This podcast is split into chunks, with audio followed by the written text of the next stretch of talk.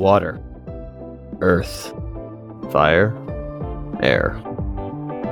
Welcome to Bending the Elements.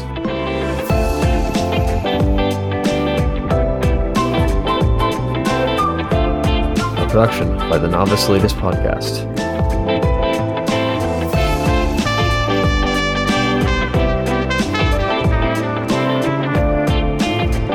With your hosts, Caleb and Isaac.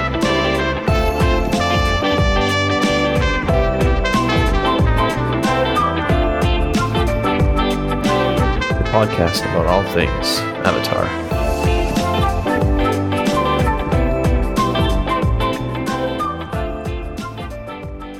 Here we are again, back for another episode of Bending the Elements and Avatar podcast. This time covering Book 2, Chapter 8, The Chase, written by Josh Hamilton and the always popular Giancarlo Volpe. There you go.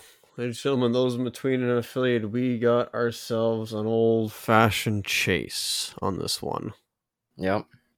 But before we get to all that, let me quickly just read through the summary. After a brief side tour in the previous episode, we return to the continuing journey of Team A, now joined by their newly added member, Toph. Spring has arrived, and as with the changing of the season, Katara is struggling to find some steady ground with the new dynamic among the group. She finds herself at odds with Toph's independence, but even though Toph may not seem like she's pulling her own weight, she comes in handy when she detects the approach of a strange land vessel coming in their direction. Thanks to her early detection, they leave before they have a chance to meet this new stranger. But no matter how far Appa takes them, it's not long before the mysterious tank reappears. Tired of running, Aang decides it's time to face their pursuer.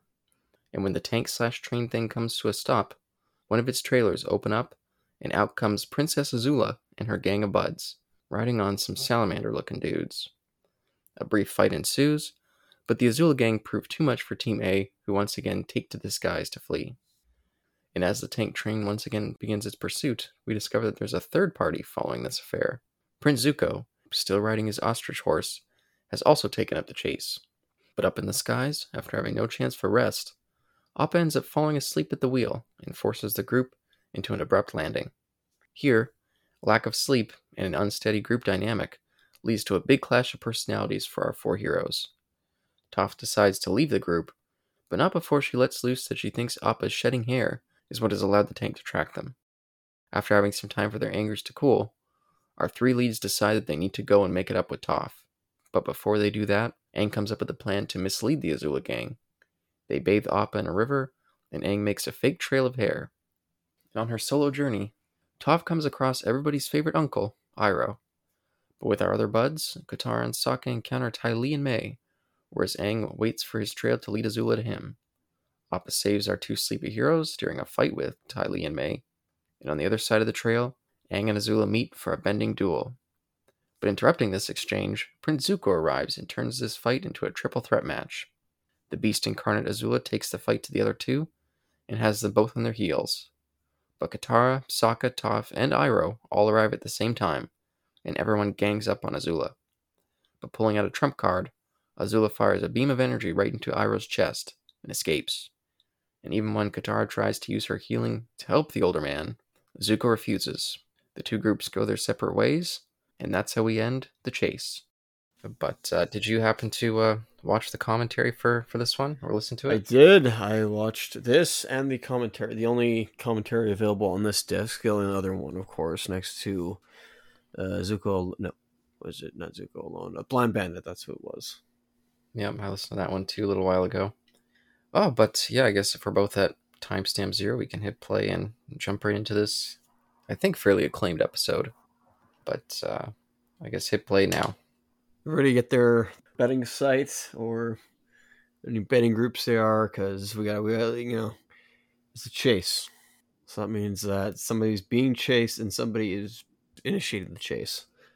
So whoever bets, you know, I don't know, it depends on who who bets who. Who you going for? What's their son? Oh, I think uh, I think our team Avatar will be the uh, the victors in this chase. I'd put my money on them. Do you think they're the ones that initiated said chase? Oh, we got backstory, not backstory. We got some previously ons. Yeah. It acquires our attention. The first joke we get to is that, um, well, Appa is shedding. Yeah, and I saw this was actually kind of a plot thread that they wanted to introduce in the first season, but they could just never find somewhere for it, so it finally shows up here. There's where uh, Aang's kind of letting nature be attracted to him. So, not exact, not intentionally, of course. Certainly doesn't realize that, but boy, I do understand uh, the shedding problem if you if you have a cat or a dog. I don't know if hamsters or guinea pigs or rats have that problem or not. Yeah, I don't know about shedding necessarily, but my guinea pigs do seem to lose a lot of hair all the time. So it's not like it's a certain season; they're just they're always losing it. Yeah, not just it's not having to be the winter time. It's it can be any time, right? Yeah, and I kind of like this bit with uh, Toph here, because Katara's like, "Oh, I'm happy to have another girl along with us," because these boys, you know, they're so mature. They're always making these stupid jokes. Because Sokka's got like a hat out of the hair, and then Aang's got a little beard, and then she's got the giant pits. So, so that's kind of fun. You thought the um the old man from Omashu was going to return, purple, whatever his name is, Pants the Third, comes back. No, just um, he's got he's got a lot of back hair though this time. Yeah, and yeah, th- this is early on setting up some some dynamics with Katara's happy to have an- another girl there, but very quickly she realized that Toph isn't exactly the same as the three of them. She's a little bit more wants to be independent, a little bit more of a an unpleasant personality at times. So, yeah, we we established that pretty quickly. Their uh, their dynamic for this episode. We shall. Let me say that you have a a, a person who is her whole life being locked away, not even just locked away, but like boarded up, and she finally has this opportunity to let loose, be be free. Do you think she really wants to listen to any authority figures anytime soon? Yeah, that's fair. That's fair.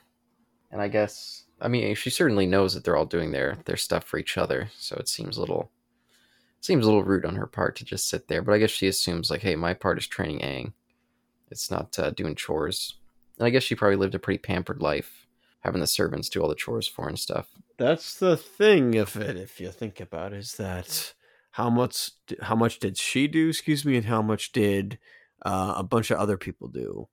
Like really tough. Do you know how to cook? Do you know how to boil water? Do you know how to I don't know stir soup? I don't know if you could tell that with the earth with the seismic sense. Who even knows? Yeah, I'm not too sure, but yeah, I guess they play this note pretty long here for this uh, this early part.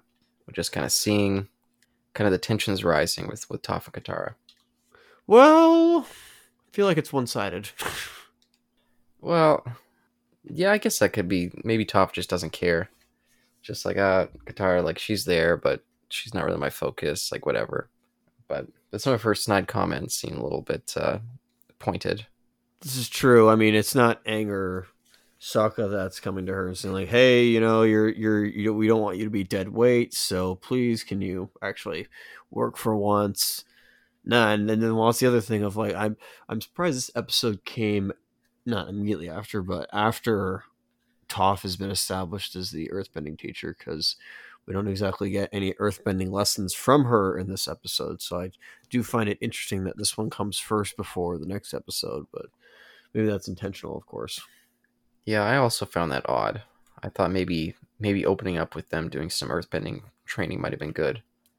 But either way, even though she's kind of acting like dead weight a little bit, she very quickly gets a chance to prove it, prove her value to the group, because uh, she discovers that hmm, seems like there's something rumbling and approaching them from the distance.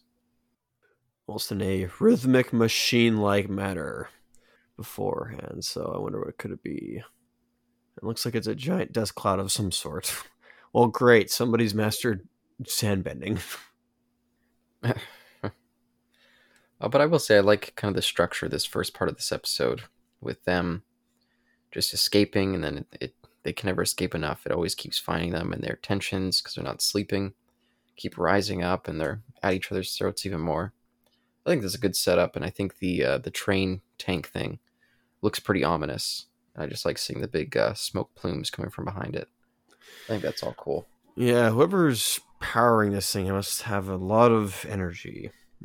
take a Mm. while. Like depending, don't I? It literally must be outputting a lot to go that fast. Like given the metal weighing it down and how fast traveling, what high output of energy it must be taking in. Yeah, I'm curious to see uh, who's behind that. Hmm. It is a mystery as to whom uh, is behind this monstrosity. We'll have to find. We'll have to see and wait, wait and see and find out what goes on. But for now, the kids touch down and land, and Toph is none happier being back on terra firma. Yeah, and she's ready to go right to bed, but Katara's like, hey, you need to help us set up camp. Like, I'm not going to put up with this anymore, especially because I'm kind of tired. And that's when, yeah, they kind of come to a big head. And then Aang and Sokka are just staying there awkwardly as they're, uh, yeah, bickering. I will say I I did enjoy this episode a lot. Not to immediately like what is final thoughts? No, I did enjoy this one because of the comedy. Yeah, I think it, I think it all plays pretty well in this one. Yeah, and there's a, definitely that more uh, cartoony quality to the uh, the animation, and like we see like her, we see Katara, because uh, so- I want to say Sokka, because Toph keeps making this little uh, kind of like a tent made out of earth, and she slams the door in Katara's face, and then we see Katara just like springing around like a little uh, I don't know what, like a little cartoon character. Oh, and also, given that she uh, is the queen of nicknames here, she gives Katara the name Sugar Queen, and she does not take a liking to that. Yeah, and I thought it was funny in the commentary that Josh Hamilton was like, "Oh, I thought they were gonna cut that line." It's like, I wonder why. yeah, no, it's surprising. Like you know that. I don't know if it's immature. I don't know if it's immaturity, but like you think something like that would get cut. It's like, oh, it's surprising it got it went through. It did. Yeah, I didn't think it was yeah that bad or anything. And you and you say it's funny you say Sokka, given that she pretty much is just the female Sokka. Oh, um, Toph. Yeah, I could see a little bit of attitude wise. Yeah, she's that much more competent. kid's got lots of sass. Yeah, and I like uh, even when everyone else is sleeping peacefully, Katara's just sitting there fuming. Like yells a little comment and then gets uh, what did she say here? They uh, well, they don't. Both both Aang and like you said, Aang and Sokka and Momo are looking at like the situation from a distance, and Sokka's like, you know what, I've I've been on the end of this like a thousand times or ca- countless times. I'm just gonna sit back and watch and let it play out. And Aang trying to be the mediator and uh, de-escalator goes in and is like, hey, everybody, I think needs to calm down. Like it's it's, it's kind of tired and whatnot. And Tara's like both. "Oh, I'm gonna play like him. Yeah, another big cartoon face. Golly, uh, go to like 0518. That's that's like the face of the episode. Yep, it's a good one. Yeah, Mae Whitman, you did a really good take on that one. Yep. And then Aang just backs away awkwardly. Okay, I do find a slight attraction to you, but you're not exactly in the mood for that, so I'm just gonna Oh boy. back away, mind my own business. The do the the avatar abides. Yeah, and then uh, here's that scene I was mentioning earlier, where they're all Sokka and Aang and Momo are all peacefully sleeping, and Katara's just there with like a spiteful grin, and says, "Oh, I'm sure the stars are beautiful tonight." Because uh, The stars are at night are big and bright, deep in the heart of Texas. Sorry. oh, I didn't think about on my first viewing, but I guess that was a blind joke or a blind dig on part. Yeah, I'm pretty sure the Volpe, Hamilton, and DiMartino kind of talked about that. Oh, maybe I missed that part too. Oh man. Um, although it wasn't whether whether she did mean that like insensitiveness or not. Well, they talked about political correctness. You know, sometimes siblings may not always be the most politically correct at times, but it's not out of like rate. Well, okay, range and it's it's hormones, of course, and and emotions, but I don't know if they fully mean it. It's interesting that these two immediately feel like siblings. Yeah, yeah, I guess I could see that. Yeah, the, the blind dig is a little much, but Well, there is that, but yeah. well, for yeah, once Katara's like, "Yeah, the stars are beautiful tonight," Sokka wakes up. He's like, "Can you please stop with it? I'm trying to sleep here." And of course, then yeah, Toph you know, certainly can hear within ear. She is within earshot of Katara, and either kicks, smacks, or punches the ground, and Fair enough. bunch char, bunch of rock like comes Bugs Bunnying towards her and launches her right into Sokka. I tell you, it's it's it's comedy. And soon after that, um, well, it looks like they gotta go again because there may or may not be a uh, another dust cloud or machinery of evil machinations following them. And it looked like maybe uh, Toph should have heard that a little earlier, because uh, it seemed like it was closer this time. Oh, it was getting really close. I mean, Sokka even wants to just, you know, have a quick snooze. hmm Yeah, and they decide to go as far away as they can possibly go, and go and sleep on top of a mountain, tiny little mountain range, and Appa just immediately flops down to sleep once they land. I would suggest, of course, uh, given I'm gonna couch quarterback stating, why don't you guys head for an ocean? Yep, that's what I was I doubt they'll. Uh, I doubt they'll have to go over an ocean. And the counter to that is, do you honestly think these kids right now are gonna think of that in this uh, state of mind? In fact, I think that's the point. Is that when you become tired, you won't be able to think properly, and you can't uh, immediately remember everything that you want to say. Eh? Yeah, I suppose that's fair. I suppose that's fair. You know, going to the top of a mountain seems like a, a good place to go. Because, I mean, it, it does seem like they're being chased by a land vehicle, and land vehicles traversing a mountain. Uh, it seems like a, a difficulty that maybe it couldn't overcome, but, but I guess we'll find out. And uh, did you have any comments about this when they're trying to rest on the top of the mountain bit here? again it's it's crankiness it's um lack of sleep i get it it's the especially for these these preteens slash near teenagers they they need all the sleep they can um Yeah, and I like the I like the little bit where they're talking about oh who could be following us. And they mentioned Zuko. I like that Toph's like who's Zuko. I thought that was kind of fun. that they explain a little bit. Call him an angry freak with a ponytail. It's like dang, poor Zuko. hey, only only Sokka said that not so much not so much Katara of course she points out you know what's wrong with ponytail is ponytail the hypocrisy there so it's a wolf's tail that makes everything different changes everything of course Yeah, it's interesting that Aang didn't really comment on him. He just kind of maybe he was sleeping already. He he couldn't stay up. yeah he would go to defend him maybe i don't know depends on how much like of his monologue he heard back in episode 20 but no of course he yeah he's he's probably like listen i'm trying to sleep here avatar business can wait for till later the avatar needs to sleep Yeah, stuff some of Momo's or stuff some some of Appa's hair in his ears, little earplugs. that'd be a interesting idea Yeah, it would be a bad one for them right now.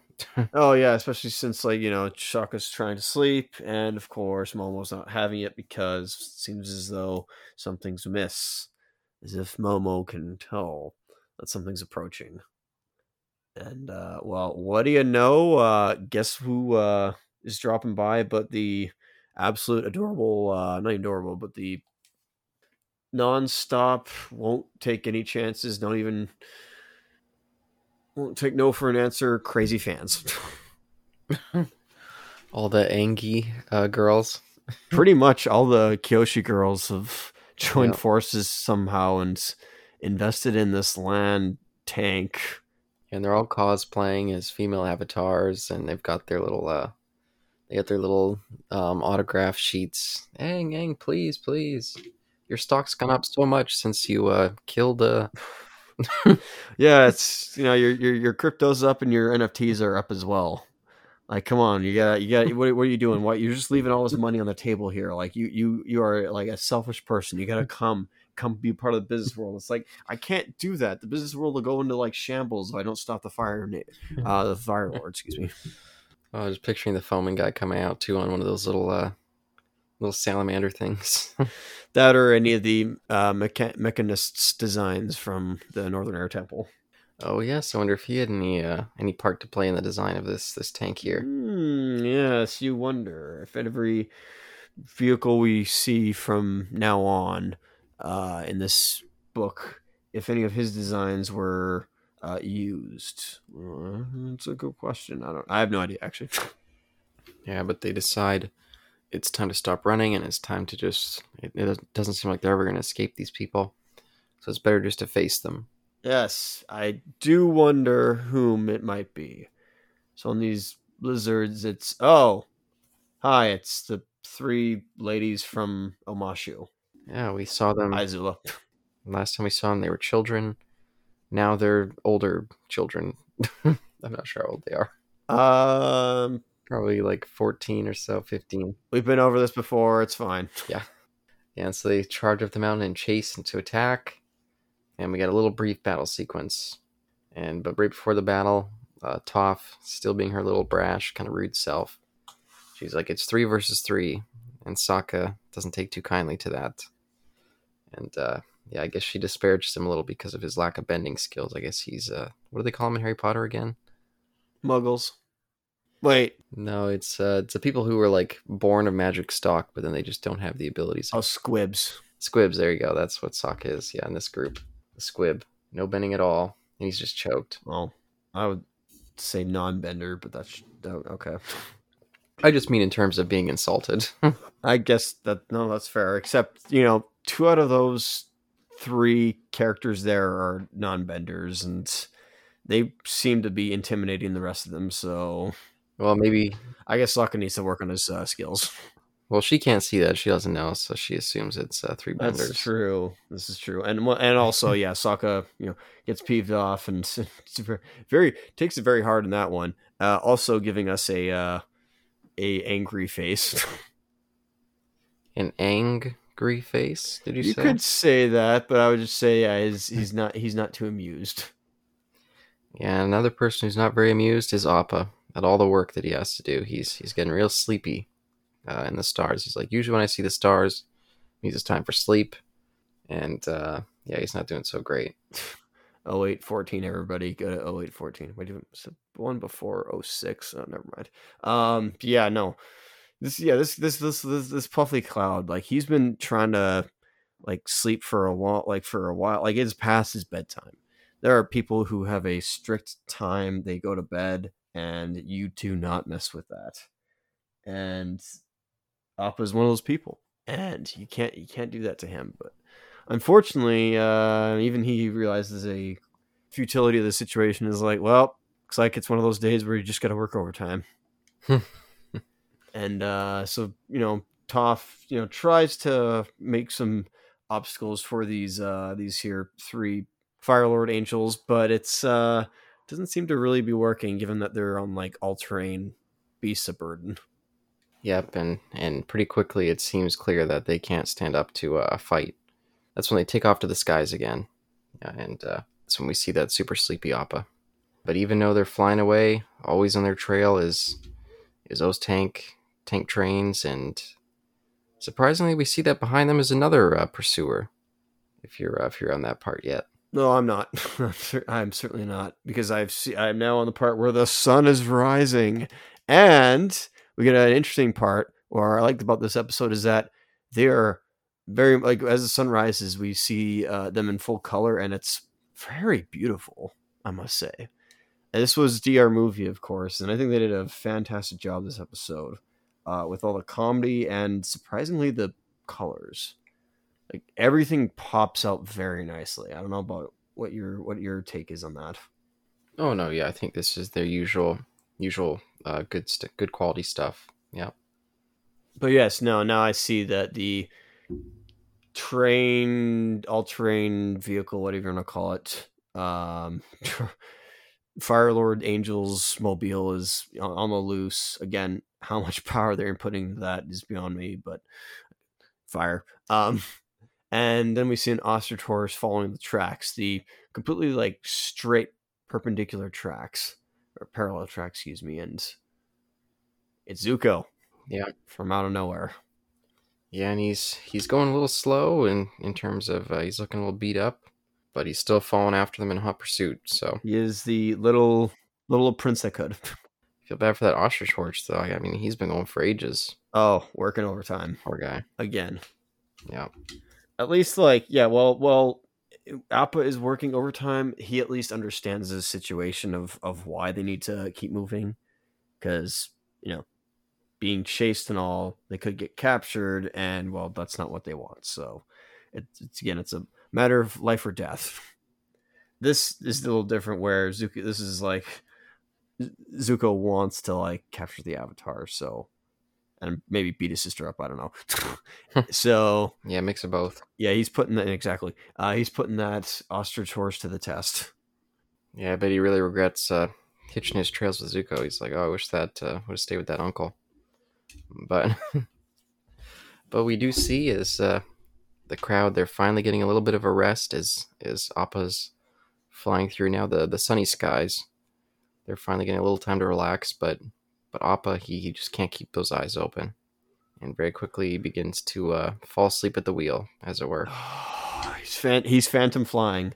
Boy, he's got to be he's got to be careful. Those those those air bison police, they they they could be anywhere at all. Like you never know. You always got to watch them. They got like even they got a little like bird escorts and bird scouts as well ahead, just being like, ah, I can see this guy over here. He's he's phantom flying right now. Gotta, gotta, gotta get him a ticket and all. Yep, I think I see the red and red and blue uh, sirens coming his way already. Oh no, that's not good. Oh wait, that's just Azula's uh, fire. Oh, okay, yeah, there you Uh, go. And sure enough, as soon as like he realizes himself, or Appa, uh, that they're about to pancake right onto the surface of the earth, he's like, "Oh, whoops, my bad. Sorry, it's uh, it was a late night last night. yep. Please excuse me for this." Um, do they uh maybe have a crash landing and ouch? Yeah, then Appa's right to sleep. Didn't even bother him. He's such a big, uh, fluffy, fluffy dude. It was a soft landing for him. But, but they all they're like, well, we don't even. We're not even gonna try to hide at this point. There's not much we can do. We're just gonna try to sleep while we can. So they uh they go off to find a soft spot. But Katara herself had to had she just had to open her mouth and she had to keep bringing it in of Toph being dead weight. Yeah. And that uh, certainly that that sent Toph into s- something else like a complete squeal. Got a 10 40 43 there and boy she, she shrieks and squeaks out of a, a big old what of like what what do you mean by that? What's going on here? Yeah, you'd think maybe now wouldn't be the best time. You think everyone would be exhausted, but Katara, she's never exhausted enough to to not take out her uh, her anger. So there you go. this like again as as Michaela pointed out she likes to project she likes to fix things uh projects that's what it is she wants to fix things and Toph is one of those who's not um following the lead she's not a part of the group and she wants that she just that's that's in deep inside her she wants that and well Toph is well is her own person for pit's sake so she will not bend the knee basically she will almost like a uh, earthbender stand her ground Mm. Yeah, but even worse than just not listening to the criticism, she even misdirects them. She's like, "Oh, if it's anyone's fault, it's that stupid Appa for uh, landing us here," and that just sends Aang off into a rage too. He can't take that. Nobody attacks his uh, his buddy, his bison buddy.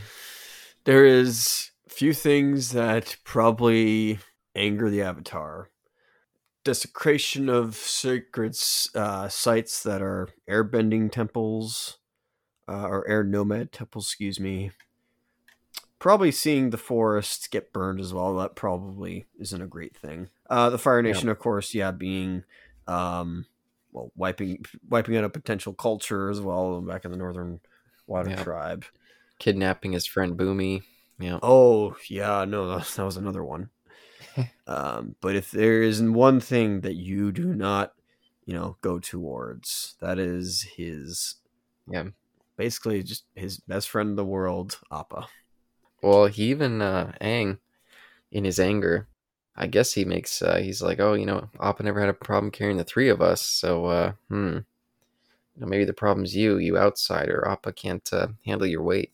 So it sounds like Aang's maybe making some some fat uh, claims about her too. This is getting weird. He's being very irrational. It's almost like he's not thinking straight, like he's not slept. Yeah, and that one, I mean, Toph, she can take she can take some punches from Katara. Katara doesn't really matter that much to her, but But Aang doing it, that's she can't handle that. She's like, "That's it, I'm out." Final straw. Yeah, Of course, that's it is a shame, but we all make irrational decisions if we're not exactly uh, sleeping properly and not thinking straight. So was what it was, and Toph technically made a rash decision and just you know getting out of here. Which, hey, smart on her. I'll say that.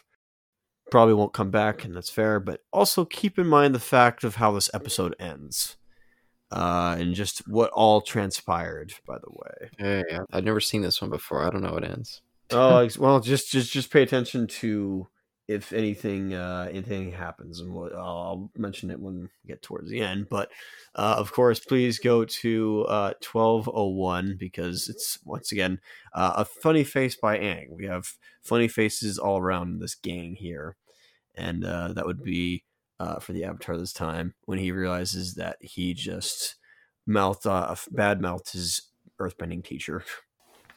Yeah, and right before that, we uh, just before Toph left, she actually let slip the real clue of what's been going on and how they've been uh, been pursued all this time, and that was the early setup of Appa shedding. It turns out that his he's left a hairy trail behind him, and uh, yeah, our ba- our gang of baddies have been been falling right on their heels. Oh, they've taken advantage of it. That was the cleverness of them. Almost Yeah. like this was, like you said, a plot point that the writers early on wanted to showcase in season or in book one, eh? Mm, mm, yeah, they've been they've been looking for a good fit for it, and yeah, they finally found it. Well, given that it is spring, it's it's it's the perfect time to do that. So again, very well, I, I very clever. I, I very much approve of this of this idea. Yeah, and we see our gang. You know, they they had their big blow up. I mean, Sokka didn't really. He he tried to be the mediator, and it just nobody listened to him because he's the squib. Surprisingly, yeah, you know, he he points out that both of them were jerks. Um, Katara's like, "Thanks, Sock." He's like, "You're welcome." He even tried to stop Toph there, but obviously she just gave him a little kick and shoved the earth uh, to his right, and yeah, no, just just kept walking. So yeah, Sokka's pretty much like faultless in this episode. Not that I would Yeah, ever say that he's at fault for anything, but well, other than maybe bad jokes. But uh, you know, he I, I gotta give him that. He he kind of stepped his game up and tried to be the mediator. So good job, Sokka. yeah. Katara and, and Aang are kind of like, oh no, we you know we kind of messed up here. We were kind of mean to her, and Sokka's just like, yeah, you guys are big jerks. So, so he's sitting there, yeah, not at fault at all. He's his conscience is clear, but they're feeling real guilty already. Yeah, and they decide, well, it's time for us to go and apologize. And that's when they come up with their, their second plot for this episode, which is because their first attempts were just running and escaping. Now it's kind of setting up a, a little trick for the, the people. yeah. First, uh, they start working at the car wash, and then they're like, "We're gonna pull the old like double Rooney, where I go one way with a bag of fur, Aang, and then you guys just escape and go somewhere and, and wait." And uh, Yeah, which is kind of interesting. I wasn't quite expecting to play out that way, that he would just be like, okay, I'm going to go off and wait for a final confrontation, and you guys just escape on your own and go look for Toph. I thought that was kind of odd, an odd choice. how would you have done it, or what did you think was gonna happen instead? Well, I, I just mean an odd choice for Aang as a character. Like, I, f- I feel like at this point, maybe he's learned that, you know, maybe doing something as a group usually winds up for the better than just going off and trying to doing, do things on his own. And we even see that when once we get to the final confrontation, that yeah, maybe didn't work out so well trying to do on his own. So it's just interesting. Well, this is true, but I would also point out that he is near like exhausted from sleep, lack of sleep, excuse me. So I would say, yeah, it's not exactly a rash decision, but again, I could almost argue that he's not making the right, other than giving Appa a bath. Um, yeah, he they could have they had a chance to just escape, but again, try to throw the trail off for the, the as Azula and her friends uh, tail in or close in. Excuse me. Yeah, but as we move away from that uh, plan being enacted, we cut over to Toph, who's gone off on her own. and you know she's trying to. I guess she's probably feeling a little bit of the, maybe a little bit of the after aftershocks of the fight too. Of course. And yeah, she happens to hear a sound next to her and uses her usual reaction of some violence to uh, to figure out who is who is making that sound. Well, yeah, of course. Her seismic sense picks something up. I also like to point out in that previous scene when uh, they go to leave, Appa, uh, as Aang went one way and he collected a bunch of his fur, uh, he you know went one way and uh, Katara and Sokka went the other way, but he uh, happened to um, I don't know, happened to snag some trees and catch some trees as he left. So Mm, mm. hopefully that won't come into play later on. Oh, it's good to see Uncle Iroh again after not seeing him for an episode. Well, I guess we saw him a little bit, but Uncle Iroh, everybody. Here he is, Yep. randomly coming up from somewhere. Yeah, he's been knocked over onto his knees. You know, he's, he's getting pretty up up there in years. His knees probably can't take too many uh, banks like that anymore. You know, but but he took it. Oh, his back. You probably either put it back in place or put it out of place. Mm-hmm. Yep. And bef- but before we can really take a look at that scene, we we cut back to Azula, and man, she's got some sharp nails. She looks like a witch or something. She would not be allowed in my gym. That's all I'm gonna say. Just because you know you, you gotta cut your nails, or else you're gonna like slice somebody open with those things. It's painful. Even having long nails, I always find that's it's unple- it's very unpleasant. Like not exactly, but like it just feel like they can break at any point. I I, I don't like it. and then I wake up in the morning with scratches all over me because I just clawed myself in the night. I don't know if I've ever done that before or not. Oh yeah, I never realized how much I scratch myself in my sleep until I wake up with like yeah brutal like cuts all over my arms. Yeah, that's that's fair. Um, but yeah, then we cut over to our three baddies, and they've discovered the trail in the water at least. But uh, I wanted to point out as we see the three of them kind of standing in profile, we see the uh, CGI smoke behind their heads. I see that as well. Are you gonna give a complaint or just point that out? Uh, they do that often with with the CGI smoke, but this one, I think, because of the speed, for whatever reason, just kind of stood out a little bit more than normal, in maybe kind of a negative way. It didn't feel natural to the scene for me, but maybe that's just me. Took it out of uh, the fact of Ty Lee trying to wonder or figure the word of what she's found or what they've found. hmm Is it lumps? Is it clumps? Actually, I think it was lumps. I don't remember now. Point is, is that Mai now has another bunch of like string and or like she can fashion this fur into string for her, you know, invisible air violin. Yeah, and I, I thought it was a cute scene to give Ty Lee a little bit of yeah, a little bit of something of a personality there, which we've seen her have in the past. But it's nice to uh, nice to reiterate that. I think. Again, one of these characters should obviously not be here and part of this side of the like conflict because she was certainly born on the wrong side, if you ask me. Now wait a minute there. I was a little I was a little confused when I watched this yesterday, and I'm a little confused still. Go ahead. So, was it intended that they would separate to go explore the two trails? It almost looked like they were all going to go together, and that and then Azula just decided the last minute to go and check out the other one on her own. Um, I thought, yeah, it was intentional that they split up because uh, Azula does the right thing in that she look, you know, she she scans the area, she checks for, you know, they obviously were there, all all the fur is, is obviously there, and she sees a trail, but then she like obviously.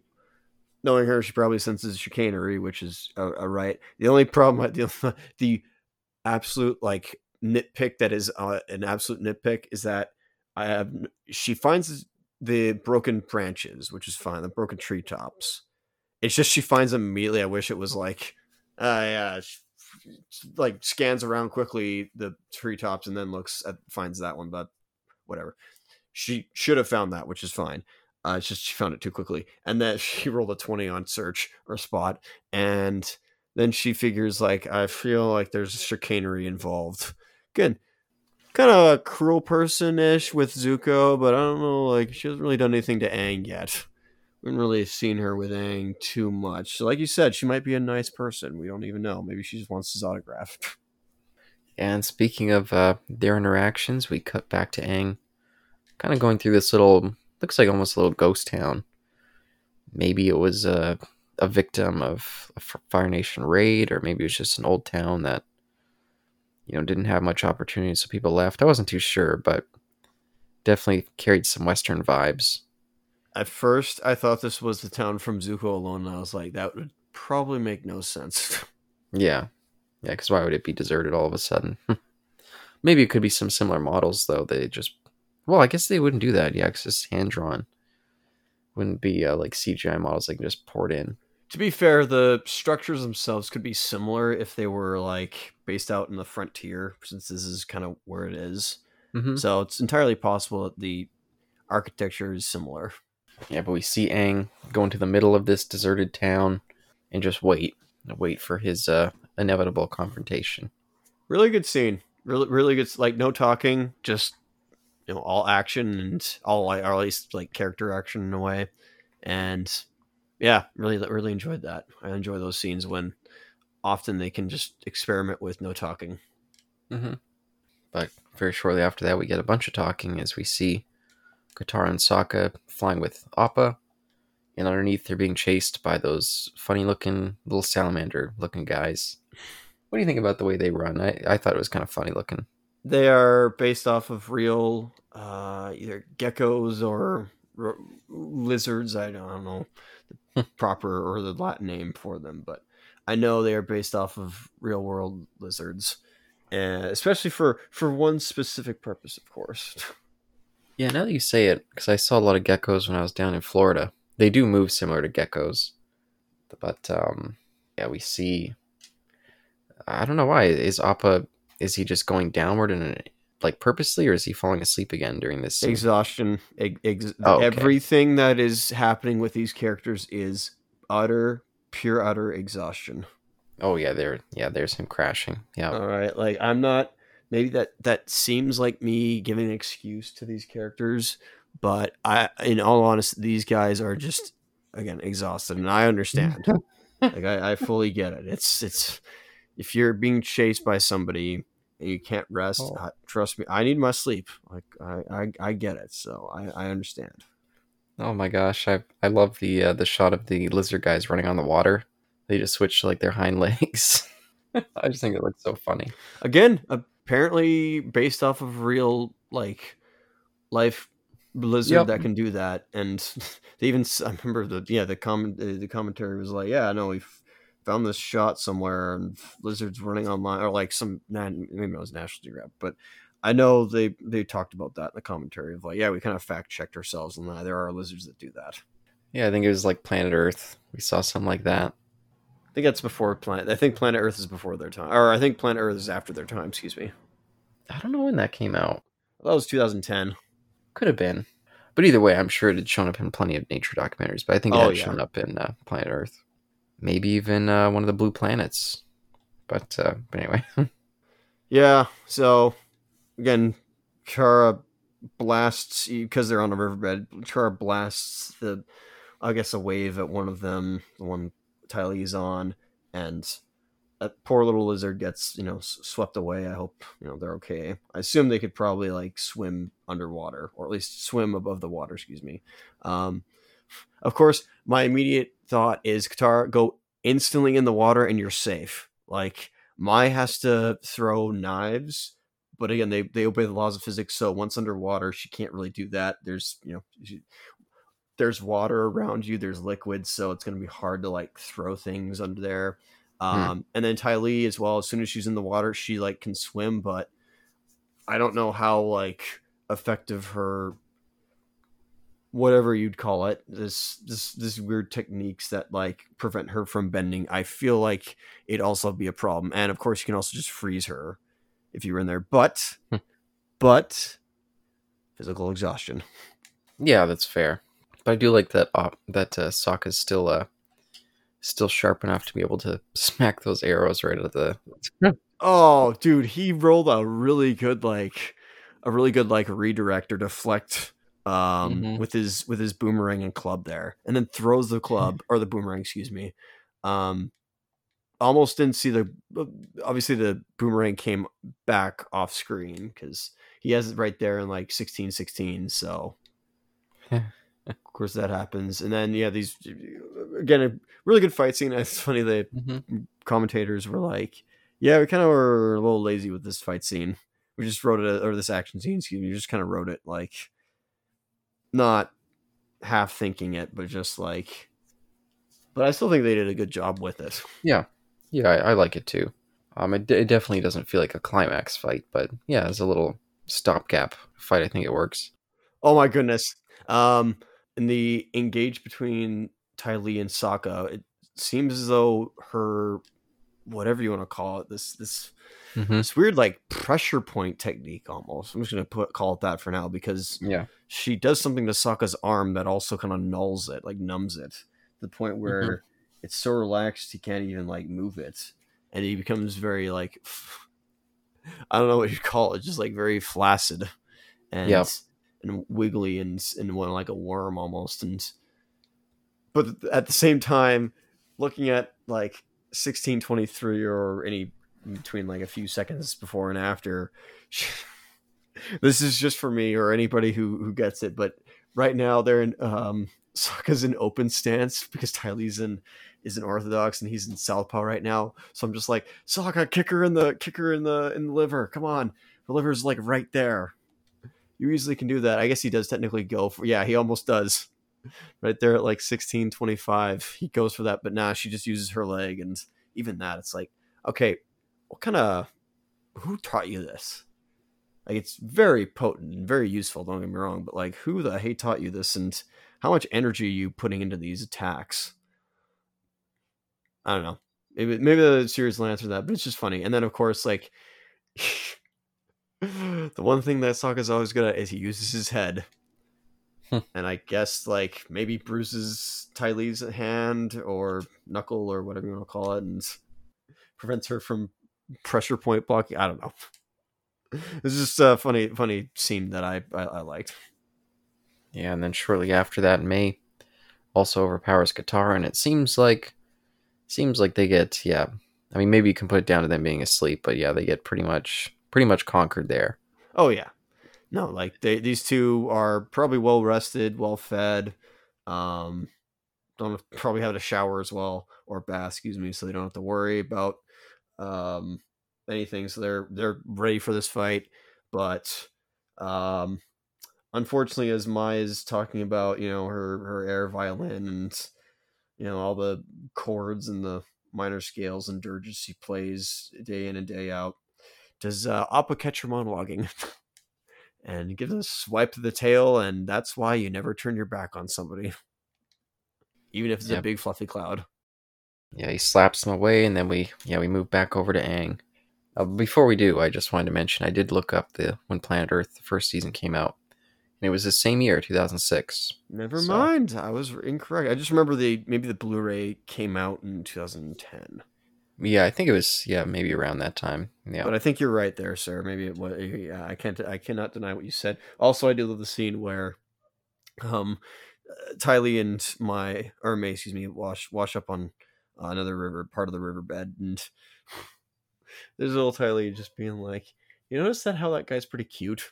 I just gets a weird look of seriously. yeah, I thought that was kind of cute as well. Yeah, then we get the big confrontation. Aang is sitting there waiting, and then we see kind of a funny shot of the uh, the lizard guy walking up with Azula on his back. Something about the muscle kind of uh, structure of the lizard I thought looked kind of funny there. But this is a really cool confrontation, I think. And he finally becomes aware that this is Zuko's sister. And even the way that she does it was kind of mocking to uh to Zuko, just like mocking the way he'd talk and covering up half her face. I was like, oh man, she's just ruthless.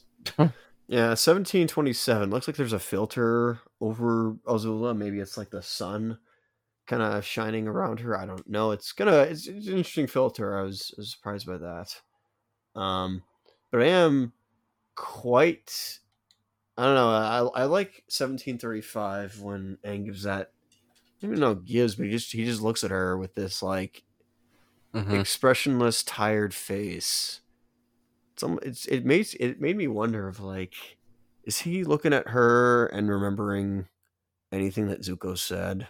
If he if he remembered in the in the cave between the two of them, I I doubt he did, but I do wonder if Aang is takes a moment to consider, you know, if this is his sister and how like ruthless or at least not well ruthless in pursuit she is of of of Aang. Um if he almost feels sorry for Zuko in a way, especially given their interactions with each other of the could we have been friends? Like this is the complete opposite where I don't think Aang and Azula may have been friends ever. Yeah, I almost took it as just like a like a almost weariness. Like he's just sad for for these exchanges with Zuko's extended family, really. yeah, who he's eventually gonna have to face is just another extension of that. So Yeah, and whether or not he if if he did understand Zuko's motivations, maybe he didn't agree obviously he doesn't agree with them, but maybe there's some part of him where he's like, I get it. mm, But here he just looks at Azula and he's like, "Oh, you're nothing like him," and he almost has pity for her. I wonder. I'm just again. I'm just looking at that face of like, wow, that's a face. And maybe it's or maybe he's just tired. I don't know. yeah, there's definitely like a yeah tired, but maybe not just tired physically, but just like kind of spiritually tired. like just having to keep facing these yeah these these oppressors. But before we really get into their their real confrontation we we cut back to probably my favorite scene of the episode. And also uh, i guess Bryan Konietzko's or was no actually it was Michael DiMartino's favorite i should say who came and actually uh, requested to storyboard this this scene because he loved it so much and that's a scene between Toph and uncle iroh sharing a, a cup of tea together kind of discussing where they are on the road. I thought that was just a, a really great kind of uh, slow moment for the episode. Yeah, and it's funny how Uncle Iroh is almost drawn non cartoonish, if that makes sense, because the other the other four characters are very much, I think, drawn to look a little more like cartoonish, if that makes sense, like almost caricatures themselves. Whereas Uncle Iroh looks kind of similar to the way he's drawn in GM animation. Same with Azula. I think there was very firm lines Yes. with Azula- with Azula. Yes, no, I agree with that. You you are correct in that. Um, but I like how if you remember in the commentary, uh, it was uh, one of them. I don't remember which one it was, stating that uh, he kind of he kind of tests her in a way subtly. Not that he Mhm. Un- Uncle is not trying to get one up over Toph, of course, but he he cer- she certainly like saw where he was like like knew that he was hidden behind the this this rock and she you know ejected him from that hiding spot and so he play he get when he gives the tea he kind of like tests to see like if she knows where it is i like that that's that's pretty cool Yeah, I like that too. Yeah, then they have a really cool exchange, uh, kind of talking about her having to, you know, knowing how to take care of herself and feeling like people always treat her like she's, yeah, someone needs to be taken care of, and how that relates back to, uh, but, but how she feels like she can take care of herself and is independent. And that relates back to Zuko, and they have kind of a nice talk about him too. And I like that she doesn't know that, that that's the guy that was pursuing them. They, that she just heard about. I think that's really cool too. Yeah, this is this is also my one of my favorite parts as well. Just in that here's two characters that don't know each other, and they get an interactive. They get to sit down and talk, and maybe some people might say this feels contrived, but no, I'm pretty sure Uncle Iroh was looking for Zuko the whole time. I suspect he was. Like, what else is he gonna do? And I also suspect that he was never that far off from Zuko. He was always trailing pretty closely. Oh, I think you are correct there, sir. Um, yeah, no, this is great, and I wish it makes it makes me want to see what Uncle Iroh would be like with with all the other main leads, uh, with with Tara, with Sokka, and with Aang, especially Aang, just to see like how he because, and I mean, I also love to see more of him with Toph personally, but um, you can only we can only have so much of this. um, but I do also want to point out I love how like she she states like as you said because of her upbringing, uh, people are always you know doing things for me instead. You didn't let me pour my own tea. I love how he says I was the one that wanted to pour your tea, and I really like that because that shows who Uncle Iroh is as a character and that he is wanting to serve tea to Toph. Doesn't know anything about her. Doesn't know her backstory. Doesn't know anything like the fact that she lives this life. Maybe through that line, he could maybe like infer like she has been, um, again knowing you could probably see that she's blind. He he can gather that she is um how would you put it? Yeah, she she has been like you know protected her life, but I love that she's like, no, I'm gonna serve you. Mm-hmm. Completely humble and and and showing gratitude to everybody. It's it's it's, it's wonderful for Uncle Iroh again. Sorry, I just I just wanted to gush there. Yeah. Yeah, and I even love when she she tells him like, "Oh, your your nephew should be very like happy to have you," and then she thanks him for for the conversation, and and he just so so pleasantly, it's like, "Oh, thanks for having tea with me," kind of thing. I thought that was just a really sweet moment, just his happy expression. An absolute impartial party member to come by and say, "Yes, Zuko really needs his uncle." Yeah, I really, I think that's yeah, a really beautiful moment, and one of the highlights of this uh, this book so far, I think. But then we we fade away back to the town and back to the confrontation between uh, Azula and the the creepy reptile guy and Aang. I would like to state that this scene and the previous scene with Sokka and the Katara against Ty Lee and Ma- May, Ma- Mai, excuse me. Um, I feel like when you'll know what I'm getting at. Like, there's probably a lot of like time being played with here. By the way, like, Mm-hmm. as in like it it may not have been going all on at once simultaneously. Like maybe some stuff happened earlier and beforehand. So just, you know where I'm going with this though. So, but yes, we we get on to the the the big showdown between Azula and Aang. Oh yeah, absolutely. Yeah, I feel like that that talk with Iroh was probably quite a bit before this. So, because yeah, they wouldn't have time to. uh Well, I guess I shouldn't spoil. But Yeah, exactly. yeah, you know exactly where I'm going with this, but Yeah. the showdown of who's gonna hit first or who's gonna go first. yeah, and what we thought was going to be just a regular singles main event turns into a triple threat match. Oh man. that reminds me of WrestleMania 24, I think it was, between Randy Orton, um, John Cena, and uh, Triple H. Oh, interesting. I haven't gotten to there yet. Interesting. I don't think you remember that one, but I remember that. I remember watching that one in theaters. That was a interesting one. Randy Orton won that fight, by the way. Oh, cool. In the theater. Wow. It was either for the world champion or something. It was for a belt. I don't remember which one it was. though. Oh, which theater? Uh oh god, maybe Strawberry. Either I think it was Guilford. Or it was Empire Theaters at the time. Excuse me. Oh, cool. Cool. That's great. I remember when they, they still. I don't know if they still do that or not. If um, I think they do, where they show WWE events there. Yeah, I think they were doing it with WrestleMania, but I was just like, oh man, it's like so long. I can't do it. But either way, back to the episode. I love uh, Aang's expression of just like shock when he's like, Zuko, like what? Like, what are you doing here? I thought that was a, a cute moment. Well, no, he, he's, he's not so much shocked about. Well, Zuko, yes, but then like funny that you should be here, Zuzu. Zuzu. Yeah. I like that too. Aang latches onto that. he had to he had to snicker at that. but he looked so sleepy when he was snickering too.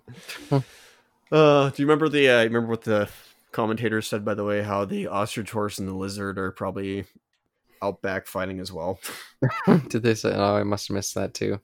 Unfortunately, in uh, where is it? You can technically see the lizard in frame Yeah. somewhere. I just saw him. but oh yeah, there you go. So I'm, but I still like to imagine that just because the creators were just joking about. It. I'm like, ah, it might be true. It might not be. Yeah, and I like how Azula and Zuko like immediately go to like stances, but Aang's like a second behind because he's sleepy. He's like, "Oh, better get to a fighting position here." Yeah, exactly. It's like a weird Agni Kai event with three, uh, Yeah, in, with three participants in there, and Azula was the first one to strike. And Aang said he wasn't gonna run anymore, and immediately, I guess, like either maybe he's trying to get to higher ground. I have no idea, but yeah, it seems like he's trying to run away. yeah. Maybe he was like in a daze almost, and he's like, "Oh crap, Probably. I got to get out of here. I'm not in position to fight them." Man, there's some there's some cut stuff there. That was hilarious though. Just the way like Aang zipped around quick. quick. I could I could tell like they were shooting on ones there, but like kind of worked. But at the same time, it's like shouldn't his reaction timing be a little off given how like Yeah. doesn't matter though. Let's, let's keep going though. Yeah, and I think the near strike when Azula almost hits him and he falls to the ground, I think that like shoots some adrenaline to him when he wakes up. Oh, I mean, then he starts just springing around everywhere. especially since when you're like near burnt and you got like flames on you, I feel like it probably you know wake you up if you were about to be semi burned. I mean, I, I've been there before. Not with being burned, but like let's just say if you like you got a work site and uh you only got up like 30 minutes beforehand, it's 30 minutes later and you're hammering something away and all of a sudden you accidentally like hammer something onto your fingernail and your nail blisters and bruises and it's going to come off in like 30 days or what no 2 months or whatever like that certainly wakes you up and makes you want to puke anyways yeah. Oh, but I, I did want to say uh, I think that um, Giancarlo and uh, JM they did a fantastic job with just the smoothness of the animation. Like it's so slick. did you say who'd you say sorry Giancarlo, yeah and who was the other one JM animation. this is dr movie This is DR. Oh, I thought it was JM. yeah no this is dr Oh, oh. yeah Either way, they they do a really slick job with the uh, the smoothness of the animation. I love the way the Aang's just like zooming around in between them. I think that all works really well. well bless my soul this man actually has something positive to say about dr anime movie excuse me of course he does he likes dr movie. It's just like he usually he's not a fan of like the fight scenes or the looks of the characters but like ah bless my soul he's actually um liking it a lot. I especially love the part where Aang runs into the building um azula follows she almost falls um because the whole floor is collapsed and she quickly like ca- catches herself and then zuko just comes running in and like a complete doofus he just falls straight for the it, that is absolute funniness and goofiness right there and, and the smile on Aang's face with his tired Hmm. expression on his little air ball is is absolutely funny that's a that's a memorable point. point and then also like as soon as Azula like he runs out of air and Azula like fires fire he like zips over to the wall and then like runs to her and like kind of pushes her against the off the wall beams and she lands i don't know i just thought that was funny Yeah, that was kind of funny. it's interesting that i didn't see zuko have his broadswords out eh Yeah, this was more of a more of a personal kind of bending battle. i guess so doesn't really need the swords anyway sorry go ahead Yeah, I do like that there's like a good economy to the fight too, where they give you just enough before it switches gears and yeah, she kind of takes Zuko out and then isolates Aang. Like we get enough cool moments before that happens, but without it taking too long. So I think that's that's good. Because sometimes I do feel like these fight scenes go on a little long for me. But Yeah i think it was pretty well used and yeah i think i, I agree with you on that Yeah, then she isolates Aang and sets a room on fire, and he's just sitting there all beaten up, hopeless. She could probably take him out right there. well she's about to like no Yeah. no last words she's gonna do it and then out of nowhere katara Yep. Then out of out of nowhere, yeah, Katara shows up, does some water bending, and helps him out. And then basically out of nowhere, everyone shows up after that. So you could maybe, maybe like I don't, I don't want to go there. Maybe you could say, like, all right, this feels like oh, there's some fudging of, of yes. people getting here and whatnot. It's not impossible. That's what I was referring to before. Of like, keep in mind all the scenes beforehand. Then again, the sun's position of where everything was would have determined what time was going on or what what time it was. So Yeah, and it, you could assume that they were all close by in seeing the fire. Maybe made them run to uh, get there faster. There is that. Yeah, there there could be that, and they got there quickly. It's tough that you might question, like, well, Yes. can she smell fire or like can she detect burning? Uh, I don't know. I'm not going into that. It's just funny that that they all all four of them just show up right away. like they're all there. Like they've been waiting all the time for their chance to strike. Maybe Uncle Iroh was the one to follow or look for Zuko, and then Toph was the one that followed him. hmm And I do like that he, they, uh, I guess the six of them, they do manage to kind of get the upper hand. It takes six to take her on. And I like that Uncle Iroh. As she's running away from uh, our usual uh, gang, uh, he just like belly bumps her to the ground. Was like, what kind of move is that? It's great. it's it's it's pretty much how Uncle Iroh would fight, if if I'm going to be honest. As as the commenters commenter said, excuse me. yeah, then they finally have her cornered, and it seems like oh, our our group is are finally working all together against a common enemy. That's nice. Yep, that pretty much is. And then she uses her kind of secret weapon, pick off the weakest one, and the one that's gonna have the most impact. I mean, Sokka, she could knock him down, and you know maybe maybe uh, Iroh would, would care, but probably Toph and and Zuko would still keep coming after. But Oh yeah. with Uncle Iroh, you know, our our usual gang are, are too sympathetic to uh, not try to help there. And at that point as well, it's because she realizes Uncle Iroh's distracted when he turns, sees Toph, he's and then he sees the rest of the crew, and he's like, "Oh," puts three and six together to make seven, Hmm. and probably states, given her attire, he's like, "Aha!" So that's the Earthbending teacher for the Avatar.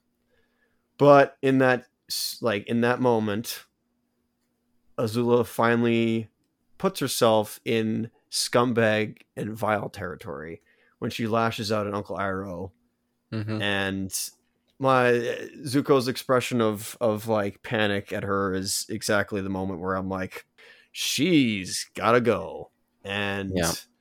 just like start at 22 or sorry 2302 and like slow motion it and you get their powers combined and the only instance of all four like converging in and we never get that ever again spoilers and that was awesome although she of course blocked it with her firebending so. Yeah. Azula you are the real villain of this book. Yeah, she's a beast. how dare you? You pursue the avatar relentlessly though that's clever of you.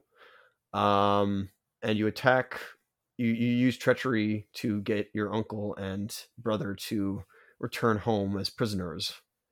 And you dupe your friend into joining your quest to get your uncle and uh, brother um not the other one though. The other one just does it out of boredom. Kind of threatened the other one though i mean. And this time attacking uncle iroh you are a villain. And also the backstory as well. That was pretty cruel of you. There can be no doubt.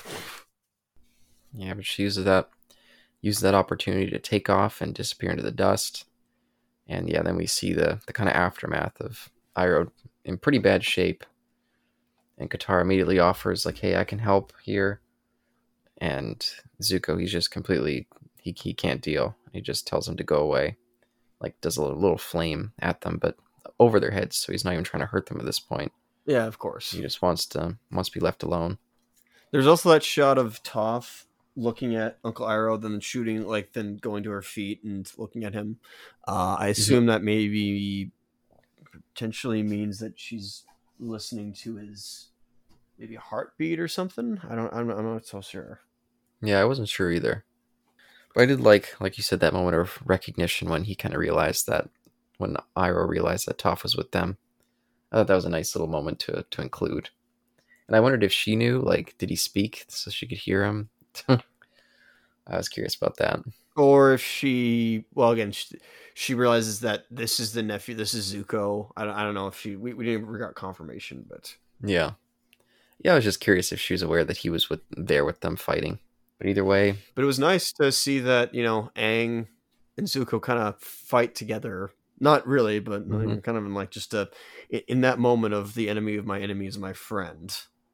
Um, it was nice to see that in that instance they all had a common foe to attack, and not that that will be his future firebending teacher. Yeah, and I'll discuss that a little bit more in my uh, my final thoughts. But there was that one last scene of seeing them all sleeping together as a group. No more fights. Uh, yeah, Katara and Sokka and Aang and, and Toph all together as a group. and Momo and Momo as well. And Momo, yeah. They all find this cliffside behind a mountaintop, and they all fall asleep after everything that's happened. Yeah, a very cute little ending. Dream away, kids. Dream away. And that was the chase. But just to comment on what you're saying, yeah, that's that is one of the things that really stands out in this episode is just seeing the uh, the six of them all working together as a group. I think that was a super cool way to kind of put them together. and especially setting up that little scene with uh, Toph and Iroh, kind of a little bridge between the two groups. I thought that was a really clever choice, putting that right before that scene, and um, yeah, and it was interesting seeing that kind of vulnerable Zuko will expose to the Avatar. Like even usually when we'd see him kind of vulnerable before, there was still kind of that that more fronting element to him. I'm still putting like a distance. This one he was like he's completely broken down at this point. He's not the uh the guy he was in the first season. So that was cool. But yeah, definitely positive on this episode. I, I love yeah, the the story of the the chase and then the, the final confrontation, all that stuff was great. So another big highlight for for book two. Lots happened in this, but as I mentioned before, there was one thing that didn't end up happening. There was no truth and reconciliation nor apology, or at least come to an understanding between Katara and Toph. It would seem a plot point has been left opened. If the writers go with that more, that will be interesting. But that was never settled in this episode. Interesting. If, we'll see if the resolution will happen with that at some point. But again, lots happened in this. Is this filler? No, I, I would say no. Okay. It was it there was lots of action. There was and I don't just mean like fight scenes. I just mean like there was actions that occurred. Um the team was tested certainly and like I said before, didn't all that resolution didn't re- really happen. Um, wasn't wrapped up in a nice bow. We'll see how that continues on, but now it certainly this this one little natural occurrence that being shedding for for Appa turned into this escalating chase. if you want to put it that way. So it probably means the team has to now think once again that they're being hunted um, chased by a, another Zuko, but this time ruthless and will hurt people. Like Zuko, at least, again, there was honor to him. If that first episode or second episode, excuse me, he only like he while he threatened and he had the soldiers threaten the village, he himself didn't take any prisoners and he didn't hurt anybody. He only used Gran Gran as an example of what the Avatar might look like um, from his description, his belief in what he looked like. Didn't attack anybody, he didn't burn anybody. He just, okay, yeah, he destroyed things, but that was only because they kind of landed in the inside the village.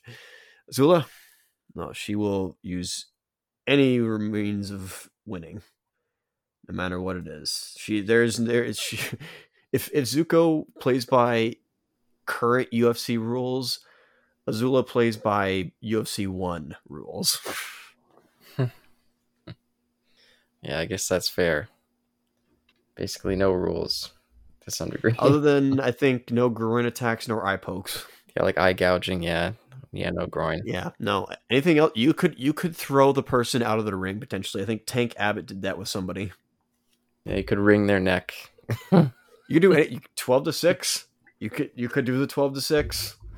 Um, I think you didn't even have to wear um, gloves because I know Tank Abbott was wearing like sneakers no. in there. Yeah, yeah, bare knuckle. I don't even think you. I don't even think you had to wear mouth guards. Uh, I think it was optional. I don't think so either. Yeah, I think it was optional. I'm gonna assume that um, Shamrock and Royce wore um, wore mouth guards. Yeah, I feel like Shamrock did. Maybe actually no, no. I don't think actually yeah, no, I don't think about it. Royce didn't either. Yeah, you could even you could throw the steel chair in, you can get grab a ladder, you know, and you can uh Oh no, wait, maybe I'm thinking of the wrong thing. Yeah, you're thinking of the wrong thing. You could technically put your fingers in between the cage. Sorry, just so much stuff. But anyway, yeah, no. yeah, I'm doing this though. this little goes by UFC one version. Goes goes by UFC rules. Anyway, um, so I very much enjoyed this episode, sir. There you go. And we'll see if we enjoy the next episode. Do you remember what that one is off the top of your head? Uh, I don't remember what it's called, but I do remember what the episode entails. Sure. Yeah, well, I'm ex- I'm very excited to go. I think I've mentioned a couple times so far that definitely between book one and book two, I definitely lean towards book two being the, the stronger and so I've very much enjoyed going through it so far. I think it's been a lot of winners, and very excited to see what we get next. I mean, you know, almost like they took a lot of stuff and uh, feedback from book one and we're like, hey, let's kind of like do this for book two. So, of course, it's probably Yeah. an improvement. I think that's usually how seasons go. Where like whatever doesn't Oh. work in the first season, they like try to improve upon in the second. Unfortunately, I would say that's not how uh, most shows go, but If only. If only. but I do uh, I do think it helps they sent so much uh, or they built so much groundwork in that first season, so they had a lot of places to uh, build further of course. and make it even richer. But yeah, that's that's all for this this episode. Unless you have any final wor- words, I'll, I'll sign off for us here. Or My last words for this evening and or morning or afternoon are if you are being pursued by a relentless enemy and they are testing your ability to sleep, do you simply give up, sleep, and wait for the opportunity to escape? Or do what the uh, Avatar gang did? Choice is yours. Till next time, peace.